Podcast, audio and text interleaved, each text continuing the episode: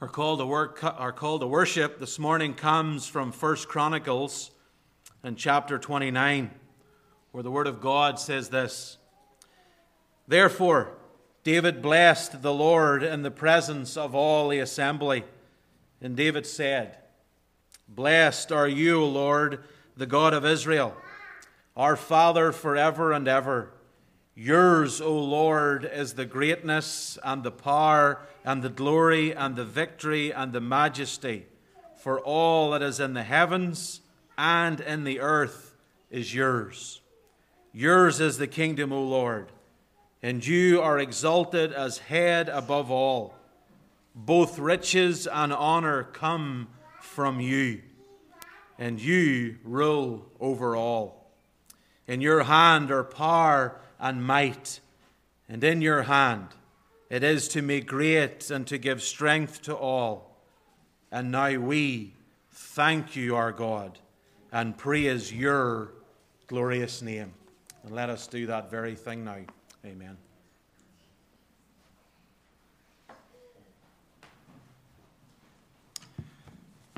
With the help of the Spirit, let us worship our triune God as we join in singing hymn number 86. Now, thank we all our God. Number 86. If you're able, please stand to sing.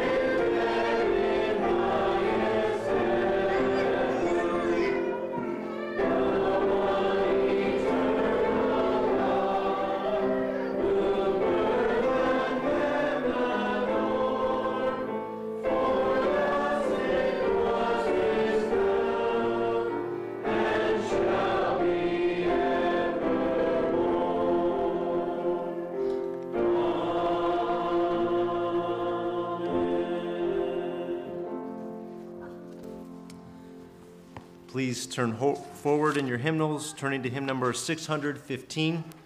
Come, ye thankful people, come. 615.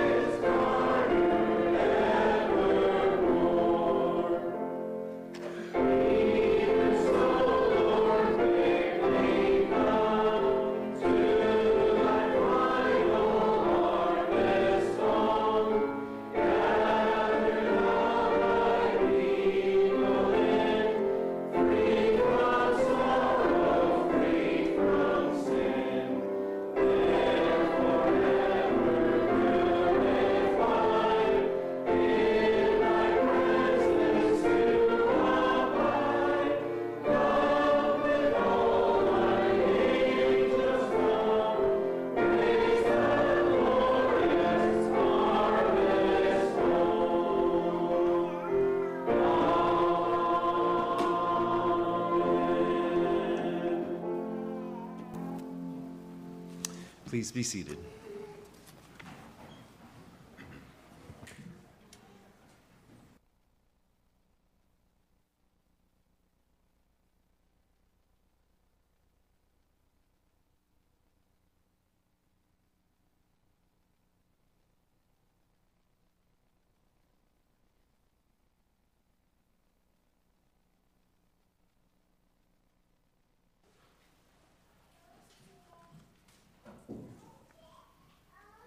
And now let us come to our great God in prayer.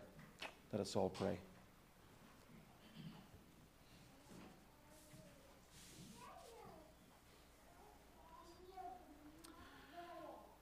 Our loving, eternal Heavenly Father, we commend your holy presence on this your day with joy and anticipation as we come to gather as God's people. Lord, we come into your house to worship and to praise you the one true and the living God. Indeed, a great God, a God who is good, a God who is worthy of praise, a God who is worthy of honor, and a God who we have the privilege this morning of coming and worshiping. Lord, we do thank you for this your day. We thank you for the blessing it is to us as believers to come together as God's people. Lord, indeed, the greatest day of the week, that resurrection day when we remember the, the, our Christ being raised from the dead. And Lord, this morning as we come, we come not of ourselves. We come this morning clothed in the righteousness of Christ. For indeed, left to ourselves, we are a wicked and a sinful people. And Lord, this morning we come and we confess our sins to you as God's people. You know us. You know even the very morning we've had, the week that has gone into eternity. You know, even since we met here last Sunday, those, those thoughts, words, and deeds that are against what you have commanded us in Scripture. Lord, this morning we ask that you would forgive us for those sins. Even, O oh Lord, that sin of unbelief we can cry unto you. We can petition your throne, and at times, if we're being honest, we wonder will our prayers be answered? Lord, forgive us. In these days, increase our faith. Even this very morning, when we can recite those things that we, we sought your throne about last Lord's Day and how you have heard the prayers of your saints. Lord, remind us of these things, encourage our hearts. Lord, we pray that you would enable us and help us in these days. Even when we come up to this festive season and a time of overindulging in many different things, Lord, help us. Help us to take our minds off the things of this earth and to fix them upon heaven. Even as we've been reminded this week, speaking to others, Lord, all these things will burn and perish. But you and your word and heaven shall not. And so we ask that our eyes would be fixed upon heaven and home. Lord, we ask that you would forgive us this day, that you would show us our need of you how at times we can be so dependent on self, so dependent even on others around us. Lord, show us that we are dependent solely upon you. Lord, forgive us for being proud. Forgive us for being stubborn and selfish at times. Forgive us even at times when we have bursts of anger and even at times when words come out of our mouths and they tear others down, Lord, we ask, forgive us. Your word tells us that if we confess our sins, that indeed you are faithful and just to forgive us for our sins. And Lord, as your people, remind us of that very truth. Help us to see our sins for what they are Help us to seek repentance from those sins. And help us to see that indeed you forgive us for those sins. Lord, encourage us in these days. Help us not to wallow in those things, but to see Christ in all of his goodness, the one who bled and died on our behalf, that this morning we are clothed in his righteousness. Lord, we look out and we pray for those this morning that know you not. We ask in your kindness that you would save souls this very day. Lord, there are many young amongst us this morning. And even what we will be reminded of in our sermon later, that we can hear these things week after week by the pastor, day after day by our moms and dads. And, oh Lord, they can become, as it were, mundane, and we do not listen to what is being said. Lord, this morning we pray with earnestness remove deafness from ears, remove blindness from eyes. And may it be that you would give some of these young people and even older people a new heart. That that heart of stone would be turned to a heart of flesh and that they would fall on their knees and seek Christ. Lord, show mercy this day. And if it be in your will, Lord, that you would save, may it be that we would return and give you all the thanks that we would give you all the glory and all the honor for another soul that has been saved. And if it not be in your will, O Lord, then give us the perseverance to continue to pray on.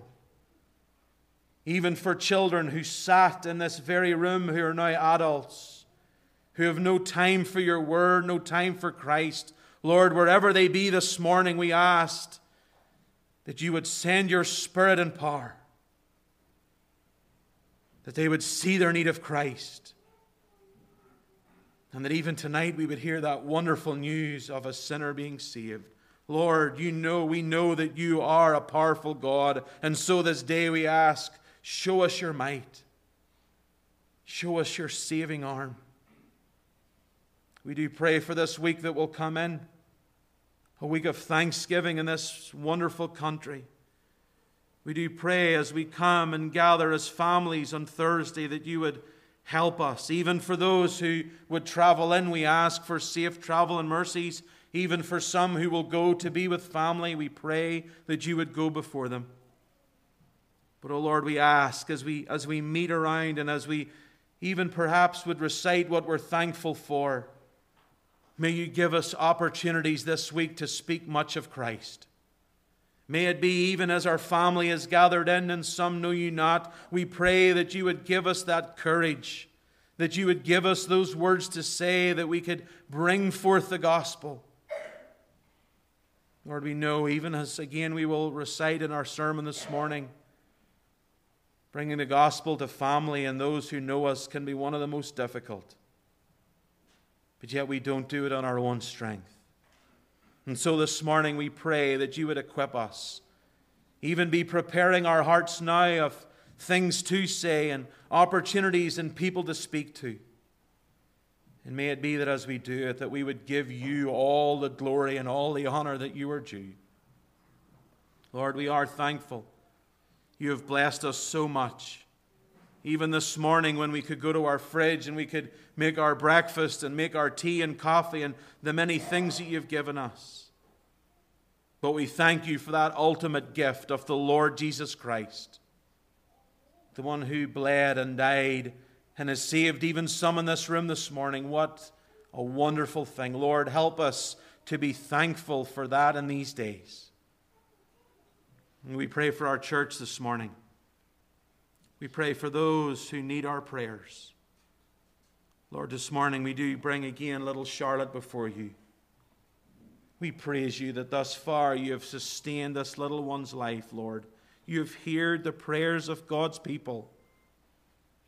And yet we come again this morning with earnestness, with a desire that you would hear the prayers of God's people again. We pray for a little body. We pray even as they try to remove that tube that she'd be able to breathe on her own, Lord. We ask that that would all go well. We pray that our little lungs would be able to breathe in and out, that our heart would again pump as it is right now. And Lord, we ask that you would be near the doctors and nurses. We pray that you would give them wisdom. Help them, O Lord, to, as it were, get on the same page and to even encourage Mark and Nicole in these days and give good direction. Lord, we pray that no infection would come upon her little body. Lord, protect her. Keep her safe in these days.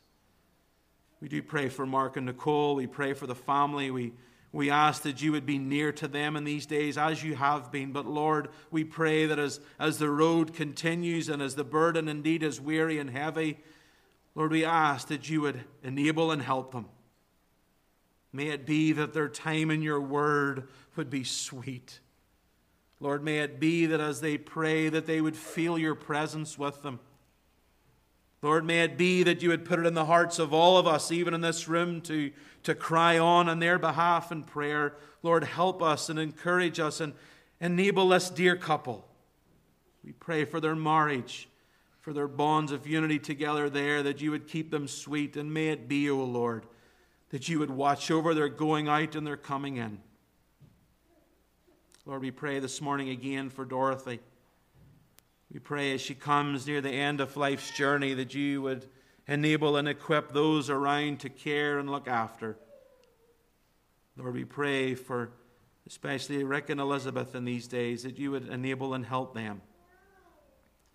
Lord, we pray that much healing balm would be poured in in that situation. May they know that you walk with them, even though they walk through the valley of the shadow of death. You are with us. You comfort us. You help us. And even as we read this morning from the prophet Isaiah, comfort, comfort my people. We pray this morning that comfort would be theirs, and indeed for the wider family circle. Lord, we pray for Jeff and Jane. Even thank you for the report of the gospel message being brought forth around that gravesite. Lord, we pray, even as the, the speaker's and the preacher's voice would have, as it were, quieted and no longer been able to be heard, we pray that you would continue to still do a dealing in that situation. We pray that you would save souls, that many would see their need of Christ. And, O oh Lord, you would equip them even in these days. We pray for Jean. We ask that you would continue to strengthen her. And even now, O oh Lord, we ask that you would give them some respite and rejuvenate their souls in these days. We pray as they meet family members and loved ones. We ask, O oh Lord, even as they say goodbyes in the next few weeks, we know how hard and how difficult that is. We ask that you would give them that peace and that assurance that surpasses all understanding. Lord, protect them and look after them. And Lord, this morning we come and we ask that you would be with Conrad Mbewe and his wife and that family circle. Lord, even this morning when we hear of his 31 year old son taking an aneurysm and dying, Lord, we ask that you would be with that family in these days. We pray that you would be with African Christian University as they've lost one of their top professors and teachers there, a, a man who you equipped and who you give graces to, and a man whom now you have called into eternity. Lord, we pray for their loss. We ask that you would comfort and help, even with the suddenness and the shock. Even there, we see the faith of God's people and how they do not shake their fist to you, but, O Lord, they embrace and know that you are a sovereign God and you do all things well. Yet, O Lord, we pray for their sorrow. We pray for their grief that you would enable and help them. Lord, we ask now that as we come to read your word, that we would do it with awe and an adoration even as we read of our blessed Savior hanging upon that cross and giving his life on our behalf. Lord, may these words that we have read many times not be dull in our ears, but may they spark a fire within us. That our Christ died on our behalf for sinners like us. And, O Lord, was laid in that tomb and yet on that third day rose triumphant. Lord, we pray that these words would come with freshness, would come with newness, would come with vigor. And may, as your people, we be built up from reading your word. We ask that you would send forth your spirit and power this morning. And may it be that we, as your people, would be encouraged through your word.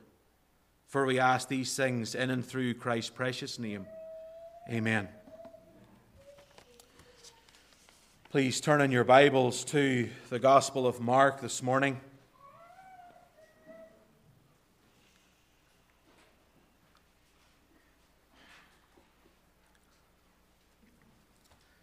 The Gospel of Mark in chapter 15.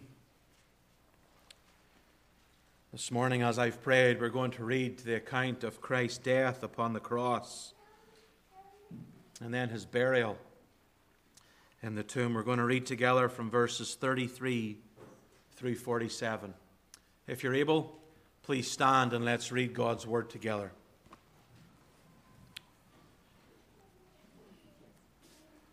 Mark chapter 15, beginning at verse 33. And when the sixth hour had come, there was darkness over the whole land until the ninth hour. And at the ninth hour, Jesus cried out with a loud voice, Eloi, Eloi, Lama Sabachthani, which means, My God, my God, why have you forsaken me?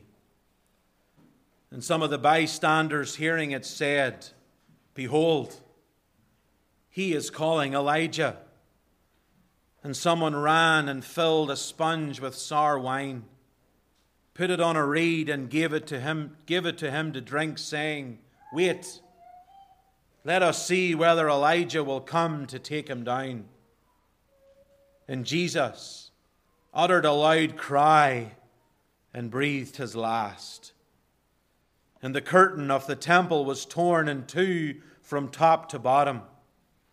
And when the centurion who stood facing him saw that in this way he breathed his last, he said, Truly, this man was the Son of God. There were also women looking on from a distance, among whom were Mary Magdalene, and Mary, the mother of James the younger, and of Joseph and Salome. When he was in Galilee, they followed him and ministered to him. And there were also many other women who came up with him to Jerusalem. And when evening had come, since it was the day of preparation, that is, the day before the Sabbath, Joseph of Arimathea, a respected member of the council who was also himself looking for the kingdom of God, took courage and went to Pilate and asked for the body of Jesus. Pilate was surprised to hear that he should have had already died. And summoning the centurion, he asked him whether he was already dead. And when he learned from the centurion that he was dead, he granted the corpse to Joseph. And Joseph bought a linen shroud, and taking him down, wrapped him in the linen shroud, and laid him in a tomb that had been cut out of the rock and he rolled a stone against the entrance of the tomb. Mary Magdalene and Mary, the mother of Joseph, saw where he was laid. Amen. This is the word of God. Please be seated.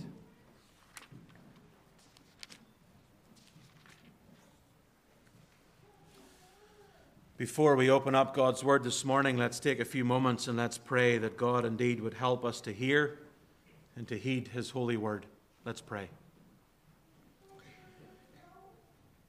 Our loving Heavenly Father, we come into your presence again this morning and we ask that you would enable us and help us. Lord, we ask that you would encourage our hearts even through what is a difficult and a hard passage to understand. We pray, O oh Lord, that even through it you would encourage the saints this morning. Lord, we pray for both hearer and preacher alike. We ask that as we listen, that we would do so expectantly with indeed hearts that are prepared, ground that is tilled up as that word is scattered. And may it be, O Lord, that it would take good ground this morning. We ask that indeed I would decrease and that you would increase, that the people of God would see Christ in all of his glory, and indeed they would marvel. Lord, we ask that you would meet with us now and encourage us, and may it be that we would give you all the praise and the glory. For we ask it in Christ's precious name. Amen.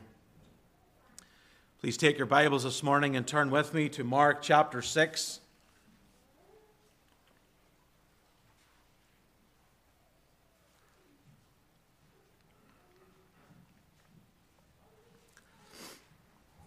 Mark chapter 6, and we're going to read together the first six verses. Again, give careful attention. This is the holy word of a holy God. Mark chapter 6. He, that is Jesus, went away from there and came to his hometown, and his disciples followed him. And on the Sabbath he began to teach in the synagogue. And many who heard him were astonished, saying, Where did this man get these things?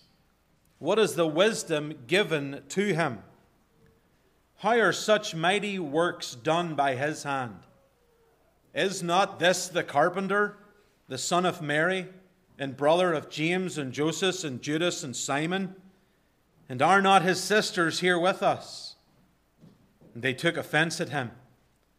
And Jesus said to them, A prophet is not without honor except in his hometown, and among his relatives, and in his own household. And he could do no mighty work there except that he laid his hands on a few sick people and healed them. And he marveled because of their unbelief. And he went about and he went about among the villages teaching. Amen. This is God's holy word.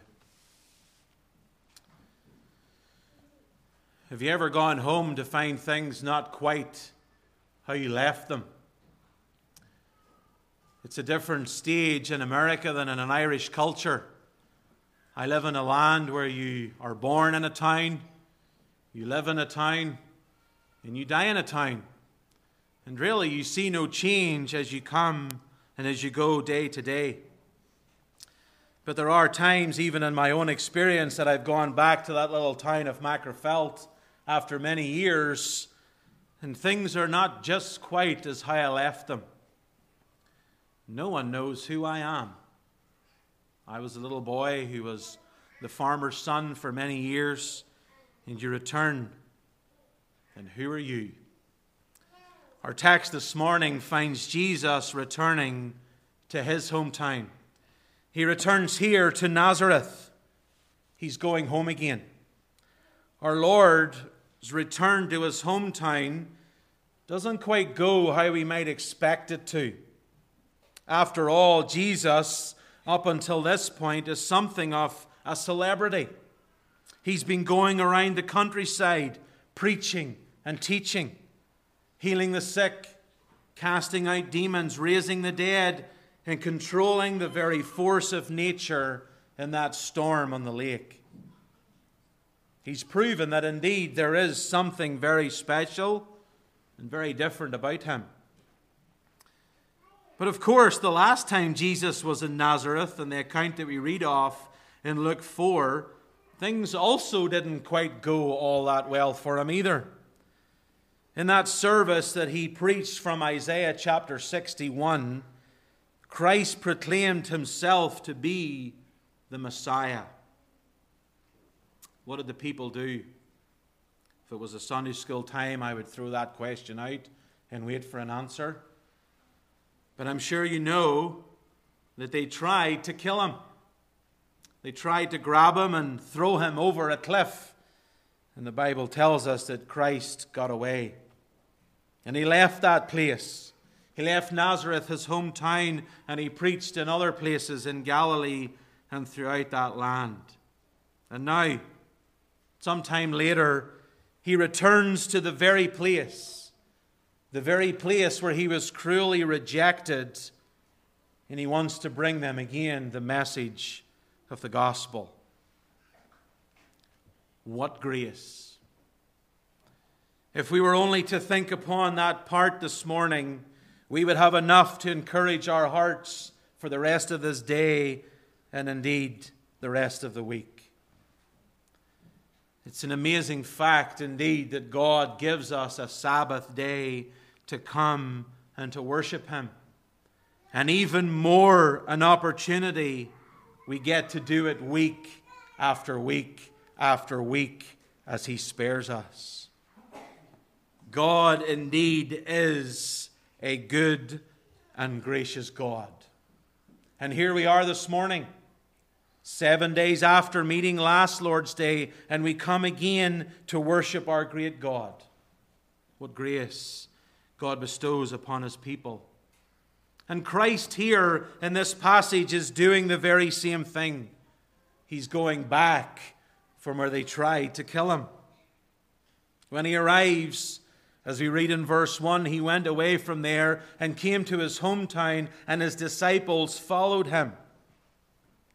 Notice that Mark does not make any reference of any fanfare of a great crowd, of many people coming to see Christ. Trust me, when you go home to your hometown, people talk. People know exactly when you show up. When I turn up, normally it's my aunts and uncles that start ringing the door and, oh, you're home. How did you know? Well, we heard it. Christ didn't show up and no one knew that he was there. No, they knew and they stayed away. It seems as if the crowd and the people in those days ignored him. And yet they could only ignore him for so long. Because in verse 2 we read, And on the Sabbath day he began to teach in the synagogue. Or Christ went where everyone was. They ignored him until that Sabbath day. And this morning, I want us to consider the Lord's visit to Nazareth. What happened in these six verses are somewhat difficult to understand, and yet they're difficult because they come to us, as it were, like a two by four right between the eyeballs. What happened in these six verses has something to say to those of us who are believers. In fact, it has a lot to say to us who are believers. And it also has a lot to say to you this morning if you know not Christ. You see, this Sabbath day, the people thought they could come on their own terms. But this morning, we need to see Christ for truly who he is and what we're commanded to do. And so, to open up, this passage, we're going to do it under these three headings. The people were shocked by his preaching, the people stumbled over his person, and the people were shunned by his power. Shocked by his preaching, stumbled over his person, shunned by his power.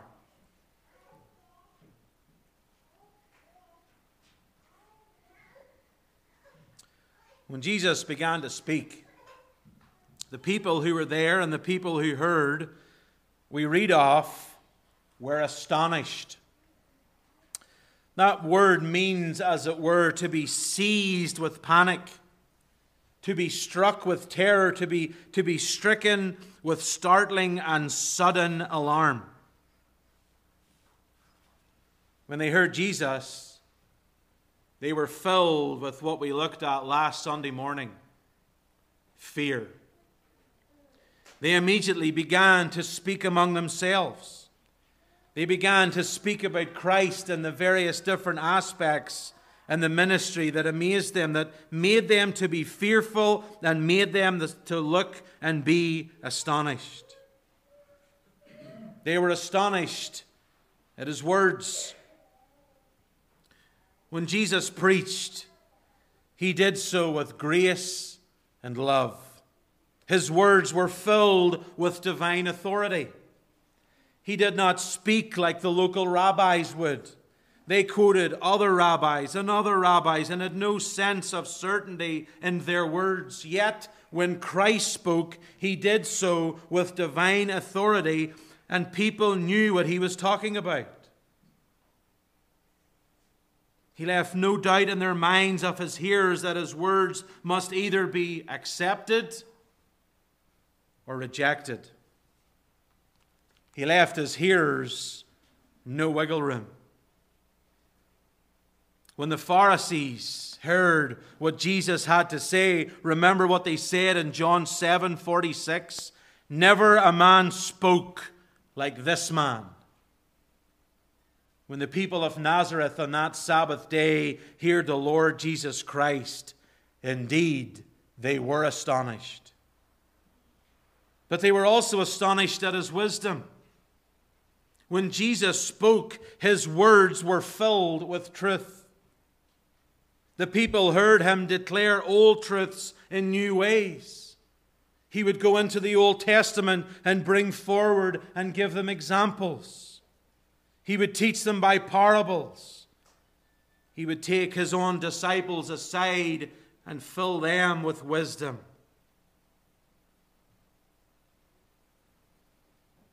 Where the illustrations that he drew upon were common. The truth he preached was anything but common. And again, on that Sabbath day, these people of Nazareth are astonished at his wisdom. But they're also astonished at his works.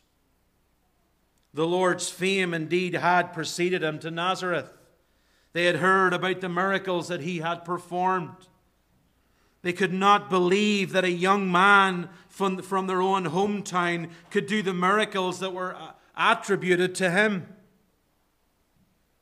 The people of Nazareth could not believe what they were hearing and who they were hearing it about.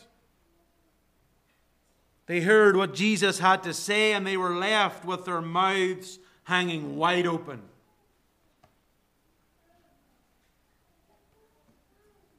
And as it was on that Sabbath day, so it is today. The message of the gospel affects people in the same way. When you read the Word of God, it causes us to be amazed as God's people. But it can also cause, as we've read there, that astonishment to fear the claims of the Bible. And what are they this morning? These are not Merv's claims. These are not things that are added on. No, these are from the very pages of Scripture. This morning I urge you, take heed. Romans 3, verses 10 through 20. Romans 3, verses 23, and Galatians 3, verse 22 tell us in no uncertain terms that all people are sinners Psalm 9, verse 17, and Romans 2 through 8 and 9 tell us that all sinners are headed somewhere. And it's not to some fairy tale place in the sky. All sinners, if unrepentant, are headed to a place called hell. Acts 4:12, 1 John 2:23, 1 John 5:12 tells us that there is only one way to be saved from sin and its penalty. One way. Not many ways, but one. John 3:18, John 3:36 tells us that all other religions that are not of Christ in the world are false religions and that they lead people to hell. John 14, 6. in John 10 9 tells us the only way. The only way for anyone to be saved is for them to place their faith in Christ. That is the amazement. Those amazing claims in these days cause people to react in anger. Take this message to the streets this morning, and what will happen? Tell people that they are sinners. Tell people that without Christ and living a life unto themselves will lead to a place called hell. And what will you get? You'll get what Christ got anger, annoyance, disappointment. This morning, what do you hear? What do you think when you hear the claims of the gospel? Do you rejoice in its truth? Do you sit there as a child of God rejoicing this morning? Do you rejoice in knowing that Christ has paid it all? All to Him I owe. Believer, this morning, we walk through dark days, difficult days. Yet remember your Savior. Remember the one who bled and who died on your behalf.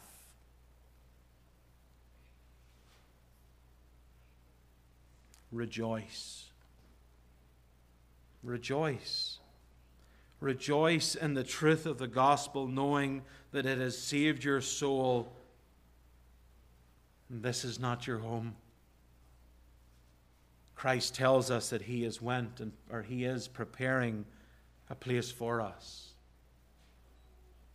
heaven and home? Or this morning, do you hear that gospel message and you reject it? This morning, do you have, as it were, your fingers in your ears? Yes, you may not physically have them because your parents would slap your hand and get them out of there. But are you sitting there with your fingers in your ears? Are you rejecting its message, knowing or thinking that you know a better way? Proverbs 16:25 says there is a way that seems right to a man but its end is the way of death. I do not know how you stand before a holy God this morning, even you little ones. And you've heard this message time and time again. This morning, do not reject it. Do not reject its message thinking that you know better. The Bible tells us that you think you know, but its way is death.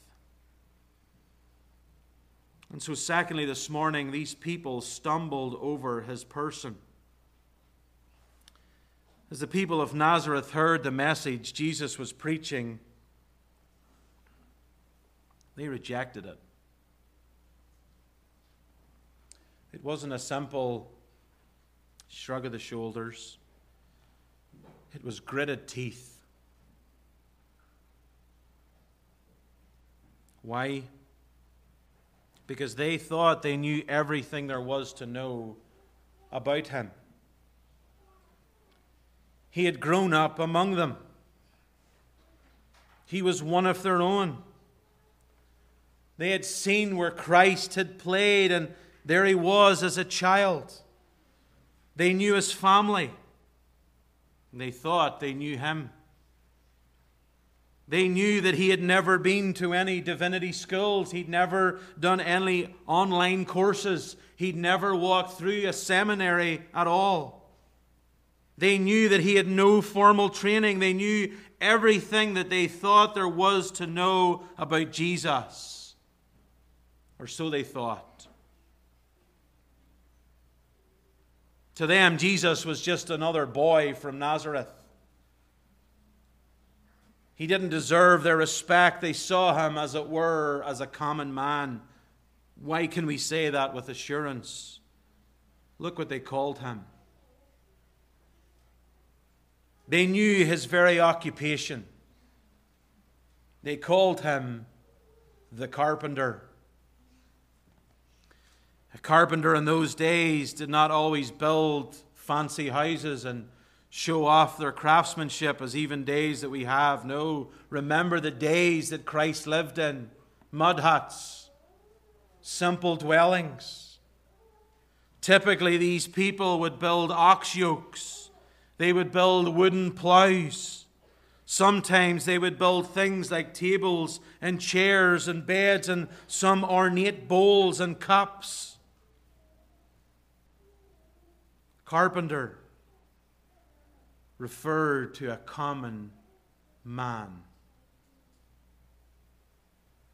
Perhaps even the people in those days, when they looked around their own homes, had things that Christ had made with his own hands and had built for them. And they saw him and his work as this, this common affair. They looked at him and said, Look, you are no better than me, and we are. Why should we ever listen to you?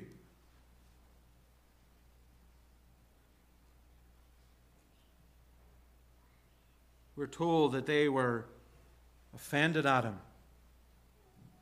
They took offense at him. That word offense is that idea of, of stumbling or to be repelled at the point of abandonment. And because these people could not explain Jesus, what did they do? They refused to listen to him. They couldn't see past the carpenter and the common man, and so they refused to receive the theology from a, carpen, a common carpenter. These people did what anyone does they ridiculed, they mocked, they resorted to, as it were, a sly dig with a jab. Look at what they called him the Son of Mary. You may read that and wonder why is that so important? That was never done in those days. Emil was always referenced as the son of his father.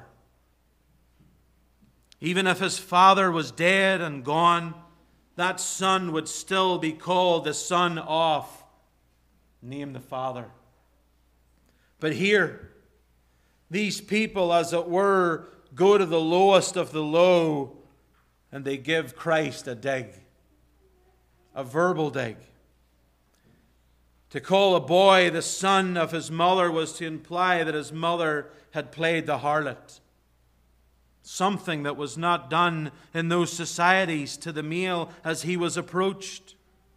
And these people were calling the very birth of Christ into question.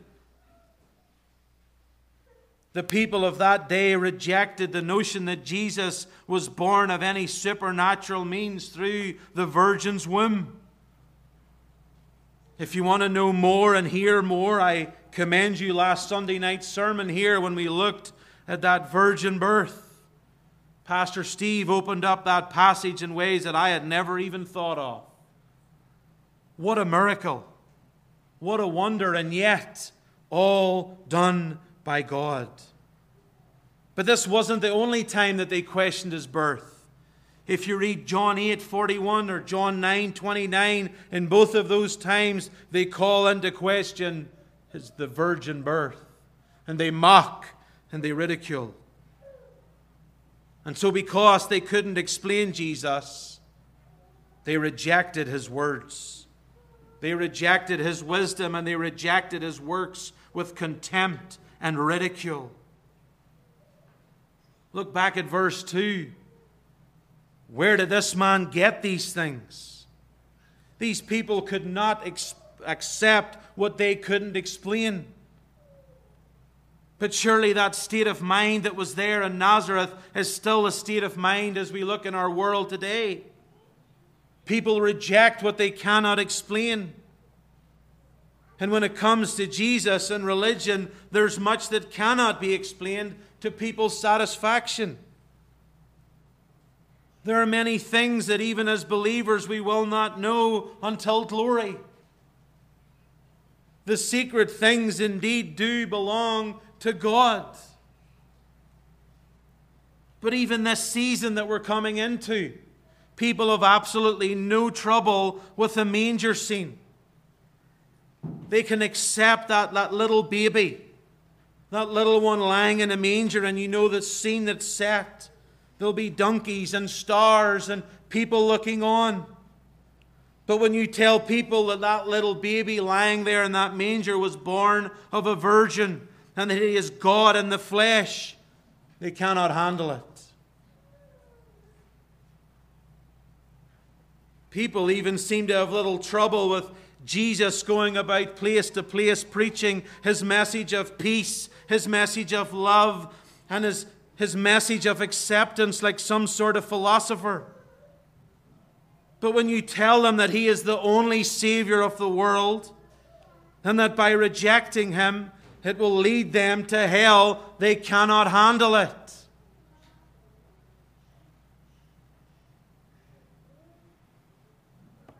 People have no problem at Easter. They have no problem with Jesus hanging on a cross. But when you tell them that he rose after that he had died and he rose and he's now seated at the right hand of the Father, and he lives today to see save those who are perishing in their sins, again, they cannot handle those things. This morning, if your concept of who Jesus is stops with a baby in a manger or a dead man on a cross, or you're missing the whole point. Jesus Christ is the very Son of a living God. You must understand that He died for your sins on the cross, and indeed He rose again. We must come to a place where we turn from our sins and we run to that cross and we believe in Christ for our salvation. Or this morning we have no hope. There's much in the Bible and the gospel that I do not understand. I can't figure out why he ever loved me. I can't figure out why he would ever care where I'm going to spend eternity. I cannot understand how or the way he saved me from my sins, but I know that he did so. There are many questions that don't stop us from believing. But what about you this morning? What hinders you from believing on Christ? Here are some absolute truths again from the Word of God. Philippians 2 5 through 8 tells us that Jesus Christ is God in the flesh. Isaiah 7:14 and Luke 1 tells us that Jesus Christ was born of a virgin. 2 Corinthians 5:21 tells us that Christ lived a sinless life. Again 2 Corinthians 5:21 tells us that Christ died for our sins on a cross on a hill called Calvary. Matthew 28 tells us that Jesus Christ rose from the dead three days later. Hebrews 1 tells us that Christ ascended back into heaven and he is now seated at the right hand of the Father. 1 Thessalonians 4 tells us that Jesus Christ indeed is coming back to this world to receive his people unto himself. Revelation 19 tells us that Jesus Christ is the King of kings and Lord of Lords. And John 14, verse 6 tells us that He is the only way. He is the life and He is the truth. And apart from Him, there is no hope, there is no salvation, and there is no heaven. This morning I ask you do you believe those things? do you believe that apart from Christ we are a lost people. This morning, don't allow anything to hinder you from believing these things. Don't allow that which you do not understand to cause you to stumble. This morning, I urge you run. Run. Run to Him. Run to the only hope and the only salvation. And then, thirdly, this morning, the people were shunned by his power. The people rejected Jesus.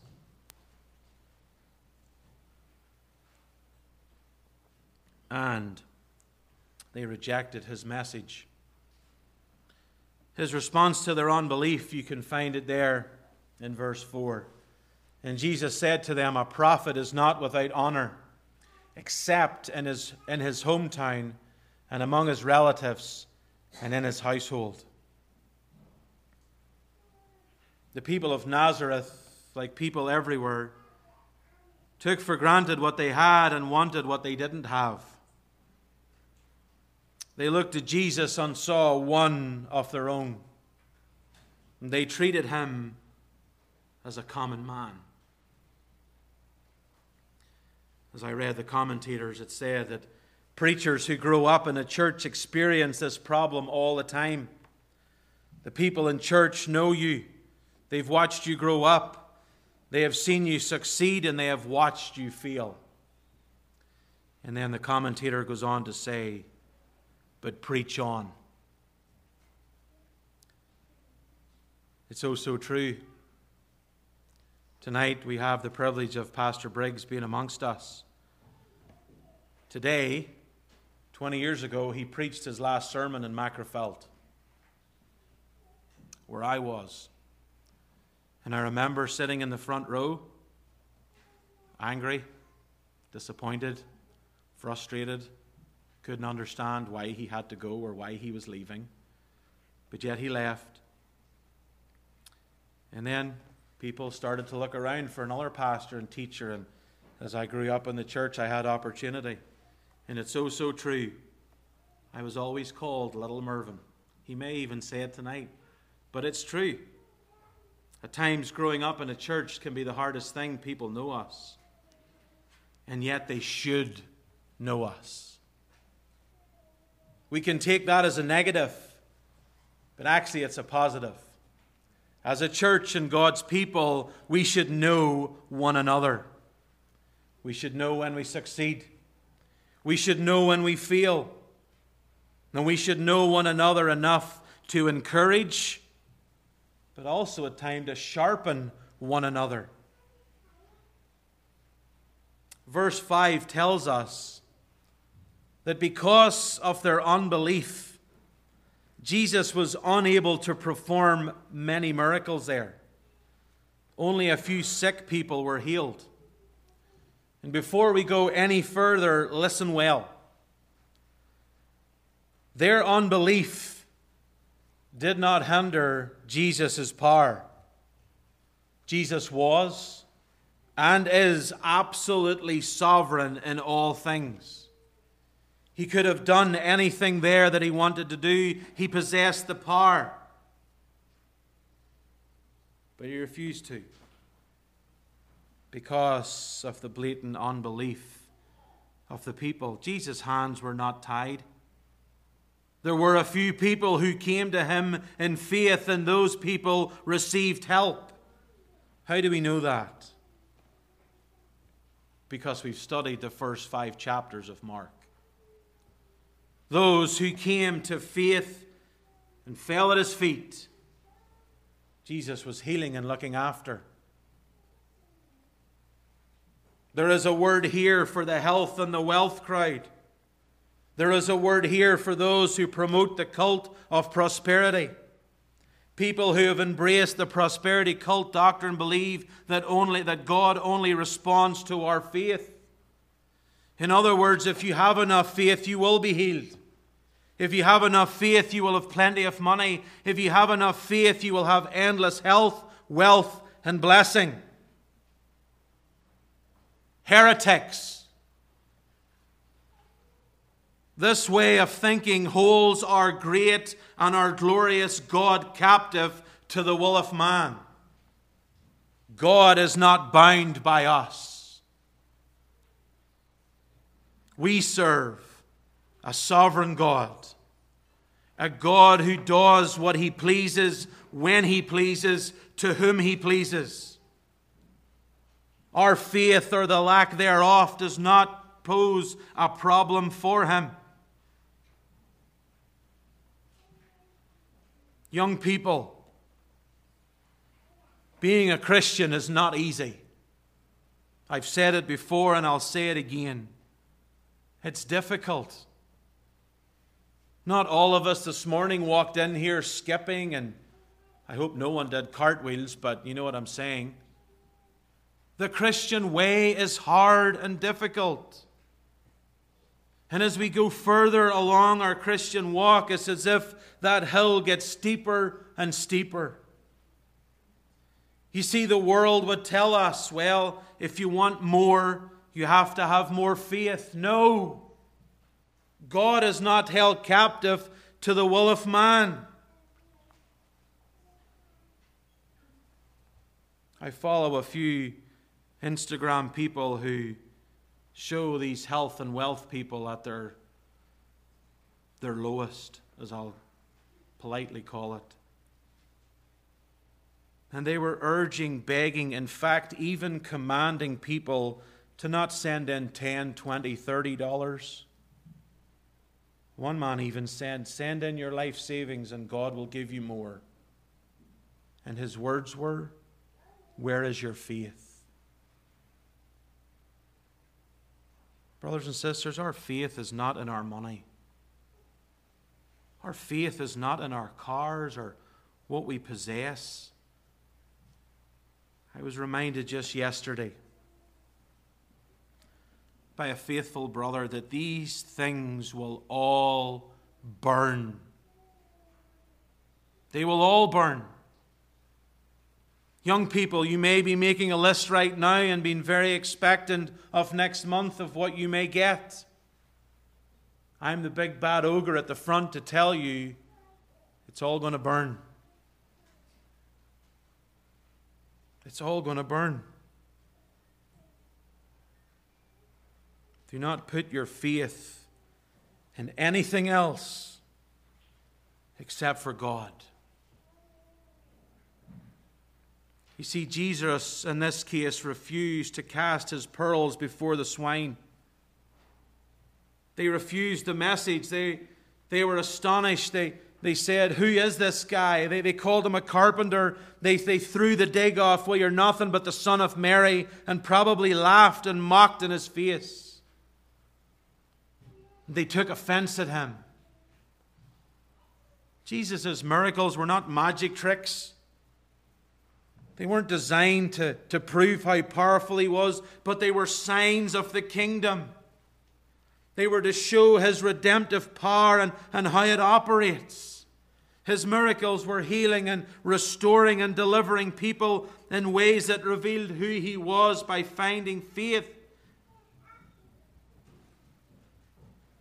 Hebrews 11:6 reminds us now without faith it is impossible to please God, for the one who draws near to him must believe that he exists and rewards those who seek him.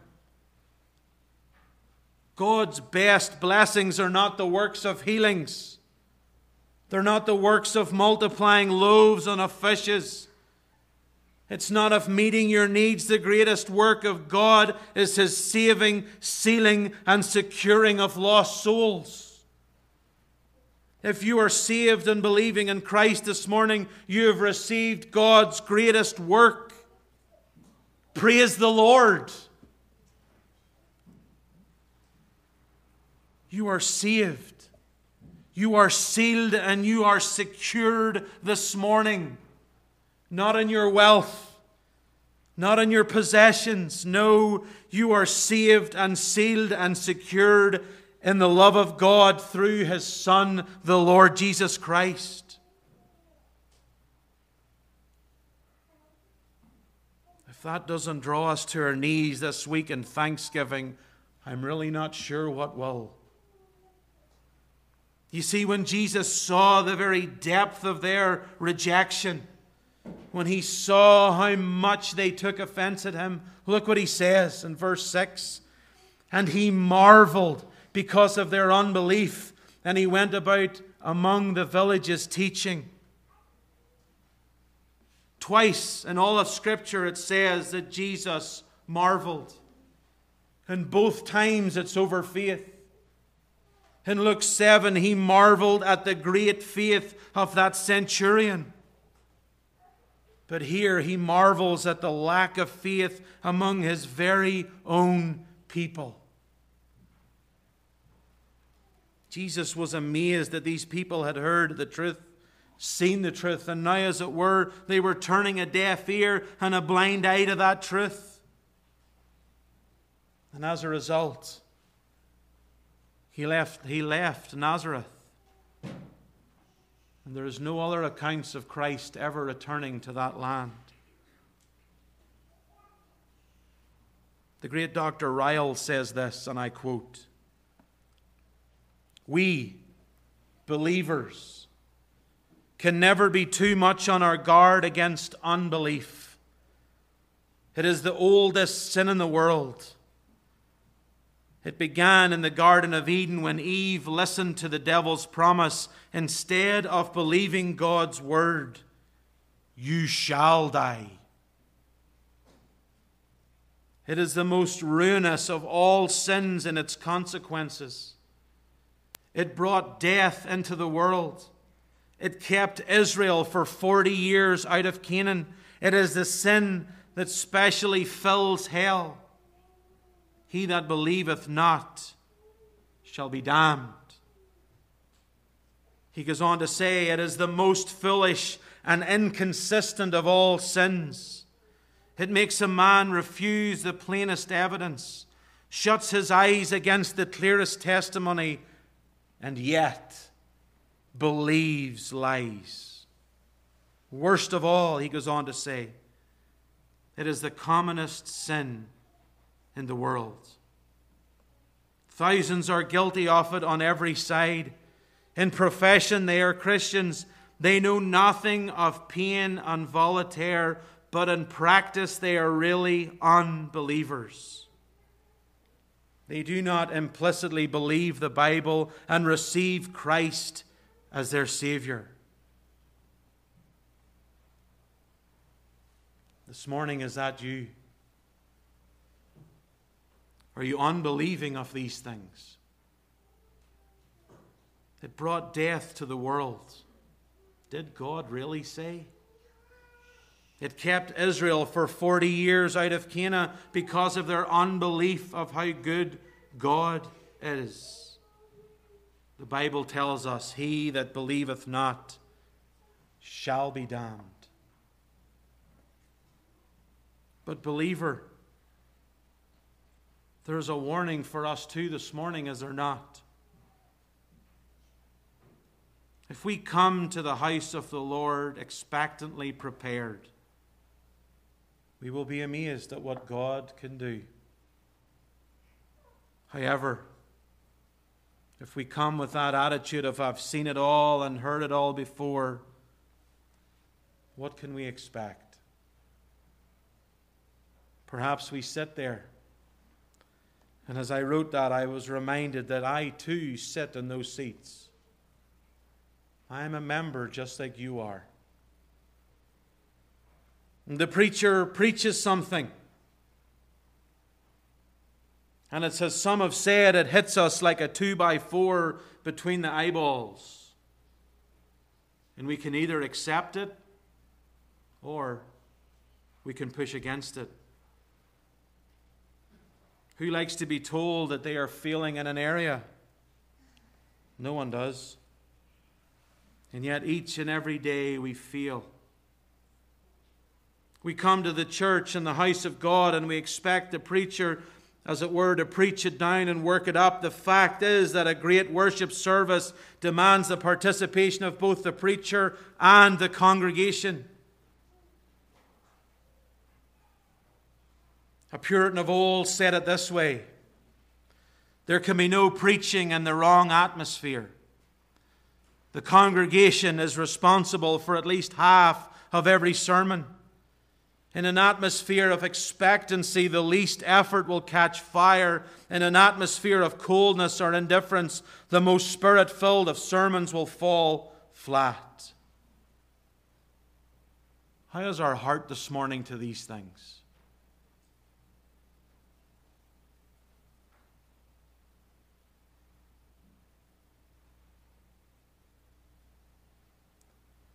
As I wrote those things, I had to confess.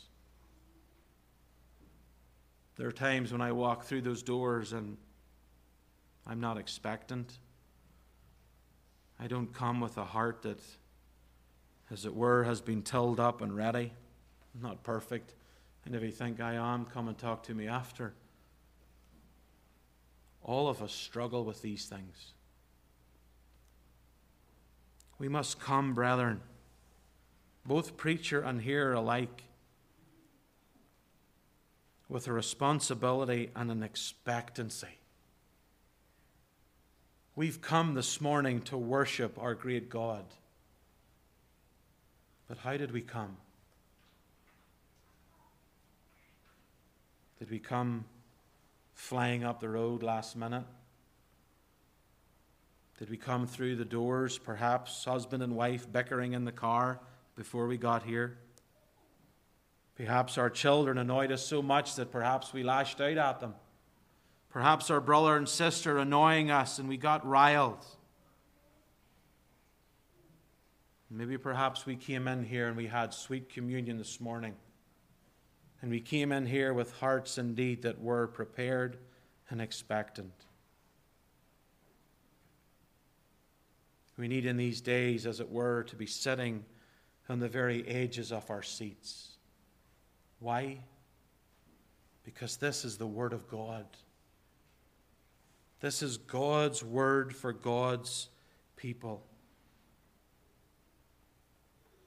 A certain preacher was away preaching in Scotland. And a great Scottish preacher, Alexander Whyte, said to him, Where were you preaching last Sunday evening? The brother replied, I was over at a certain church. And Whyte asked, How was it? And the preacher said, Cold. I found it very, very cold. Whyte replied, Cold? I'd say that place is cold. I preached there two years ago and still haven't got the chill out of my bones. I pray that such a statement will never be made about this place. I pray that we will embrace the Savior I pray that we will be a Bible believing congregation, a church that adheres to the Word of God above anything else. Our door will soon be knocked, and in fact, it has been knocked for the way that we preach and teach the Word of God. The world despises us. The world, in the last few weeks, has pushed against us has said all types of malice against what we preach. I wear this pin. And some joke, do I have a pin for every day of the week? No, I have two. I have one that I wear in Remembrance Sunday, and this one. Given to me by a dear brother He urged me to do what it says preach Christ crucified and nothing else. As long as I have breath in my body, as long as you don't kick me through those doors, we need to preach and live a life that is pleasing to God. We need to be careful not to push God away and think that we only do things by our own strength. Sometimes, as Reformed Baptists, we've become a lot like the people of Nazareth. We are, we are so familiar with these things that the message of the Bible, even the very things that we read this morning of the crucifixion of Christ and his burial, and even next week his resurrection, we are no longer moved by them. We're reminded of what Jesus did for us, and we sit in those seats week after week and we say, perhaps not audible, but inside, so what? We talk about the cross and no one cares anymore. Shame on us. When we read the account in Matthew, Mark, Luke, and John of our Lord's death, does it move us? The one who bled and died for you Have we allowed our hearts to grow cold and callous toward the things of God? And I urge you this morning, I urge you what that old road writer said in the last, and that what I read earlier. In an atmosphere of expectancy, the least effort will catch fire. Brothers and sisters, in these days, we need to be on fire for our God. Why? Because He is our God. He is the one who upholds us by His righteous right hand. This morning, if you're here and you know nothing of Christ, I urge you to come to Him today. Today is the day of salvation, not tomorrow. We may not see tomorrow. I might not even wake up in the morning, I don't know, but God does. And so this morning I urge you, all of us, do not be like the people of Nazareth in that day. Where did this man get these things? What is the wisdom given to him? How are such mighty works done by his hands? The answer He is the Lord Jesus Christ, and He is worthy of all of our honor and all of our praise. Amen. Let's pray.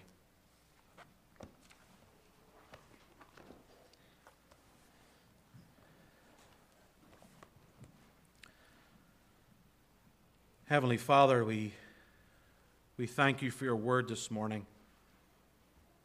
Lord, we pray for the reminders indeed that we at times can be dull to these things. We at times, as it were, can go through the motions and, as it were, tick that box. Lord, we pray that in these days we would be on fire for you. Lord, ignite our hearts again. Even when we, when we struggle and when we wonder why, Lord, remind us of who you are and what you have done for us, your people. For God so loved the world that he sent his only begotten Son. Lord, remind us of Christ in these days. Remind us of the work of Calvary. Remind us of the work of the resurrection and Him now seated at the right hand making intercession. Lord, help us to see Christ. We pray this morning that that that deafness and blindness would fall off many, that they too could see him, and that they would have saving faith. Lord, encourage our hearts by these things.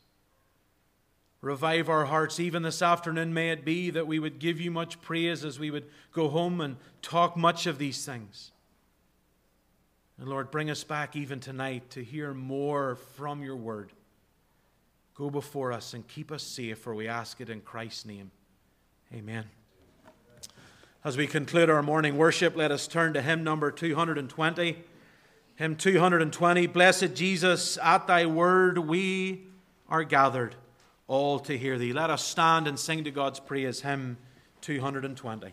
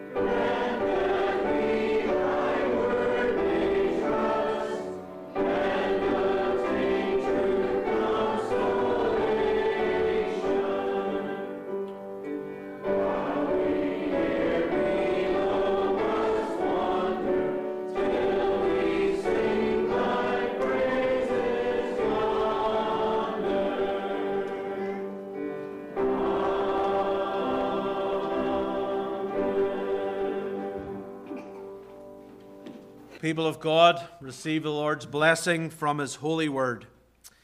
He who testifies to these things says, Surely I am coming soon. Amen. Come, Lord Jesus. The grace of the Lord Jesus be with all. Amen. Go in the Lord's mercy and grace.